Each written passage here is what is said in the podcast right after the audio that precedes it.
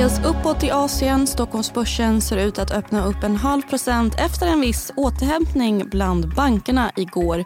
Du lyssnar på det i Morgonkoll. Jag heter Anna Stjernqvist. Banker fortsätter stå i fokus och Schweiz beslut att nollställa Credit Suisse högränte så kallade AT1-obligationer samtidigt som aktieägare fick betalt pressade sektorn och börsen överlag. Men nedgångarna mildrades efter lugnande besked från europeiska myndigheter som sagt att regelverket skiljer sig från i Europa där det istället är aktieägarna som tar största smällen vid förluster. Och Det lyfte Europabörserna och banker. Även i USA stängde börserna uppåt. S&P 500 och Dow Jones var upp 1% Nasdaq en halv procent. Credit Suisse och First Republic Bank rasade runt 50% vardera. JP Morgans vd leder diskussioner med andra storbankschefer om ytterligare stödåtgärder till First Republic. Samtidigt rekylerade andra pressade nischbanker upp ordentligt. PacWest och First Citizen rusade tvåsiffrigt. Värderaren S&P har sänkt utsikterna för UBS till negativa efter köpet av Credit Suisse. Det är med anledning av risker när Credit Suisse investmentverksamhet avvecklas. Samtidigt behålls kreditbetyget. Budtiden för den kollapsade banken Silicon Valley Bank skjuts upp och bankens tillgångar delas nu i två efter svårigheter att få igenom en affär på grund av ett stort intresse. Asien nu. Tokyobörsen håller helgstängt. Shanghai stiger en halv procent, Shenzhen en och en halv procent och Hongkong en procent. Och det är efter en återhämtning i AT1-obligationer. Volvos systerbolag Geely stiger Vi är specialister på det vi gör, precis som du. Därför försäkrar vi på Swedea bara småföretag, som ditt. För oss är små företag alltid större än stora och vår företagsförsäkring anpassar sig helt efter firmans förutsättningar. Gå in på swedea.se företag och jämför själv. 3,5 procent efter en bättre rapport än väntat.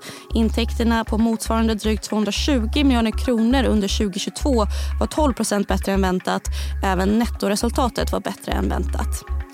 Och även Australiens börser stiger efter protokoll från landets senaste räntemöte där centralbanken sagt att man överväger en räntepaus i april. Till sist Sverige där e-handelsförsäljningen ökade 4% i februari mot samma månad i fjol. Det är enligt Svensk Handels e-handelsindikator. Idag rapporterar turistbolaget Skistar sitt vinterkvartal. Från perioden december till januari. Samma period förra året var stark. Frågan är hur bokningsläget sett ut nu när stigande inflation och räntor pressar konsumenterna. Även Atlas Copcos tyska konkurrent inom vakuumteknik, Pfeiffer Vacuum, rapporterar samt Nike efter börsstängning i USA. Och så har bilservicebolaget Meko kapitalmarknadsdag där nya finansiella mål kan komma att presenteras eftersom Mekos finska förvärv från i somras gjort att bolaget ser ut att nå sitt tidigare försäljningsmål på 15 miljarder kronor och det redan i år. Tyskt SEV-index över finansmarknadens syn på den ekonomiska utvecklingen presenteras under förmiddagen. Väntat där är en nedgång från månaden innan.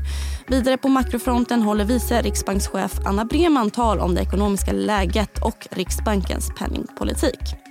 Det och mycket mer följer ni såklart på di.tv i Börsmorgon 8.45 och Börskoll klockan två i eftermiddag. Och nu finns ju även Börsmorgon som podd. Det är tisdag 21 mars. Jag heter Anna Stjernqvist.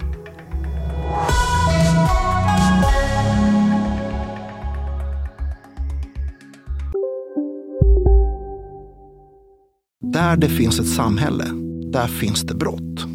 Krimrummet är podden som tar brottsligheten på allvar. Jag bjuder in landets ledande experter och tar upp aktuella rättegångsfall för att begripliggöra den kriminalitet som kryper allt närmare. Du, alltså, du kan knäcka ett eller några gäng, men det kommer komma nya och så kan vi knäcka dem sen. Men att du ska knäcka allt forever, det kommer aldrig ske. Det är infinite gain. Lyssna på Krimrummet, en podd från Expressen med mig Kim Malmgren.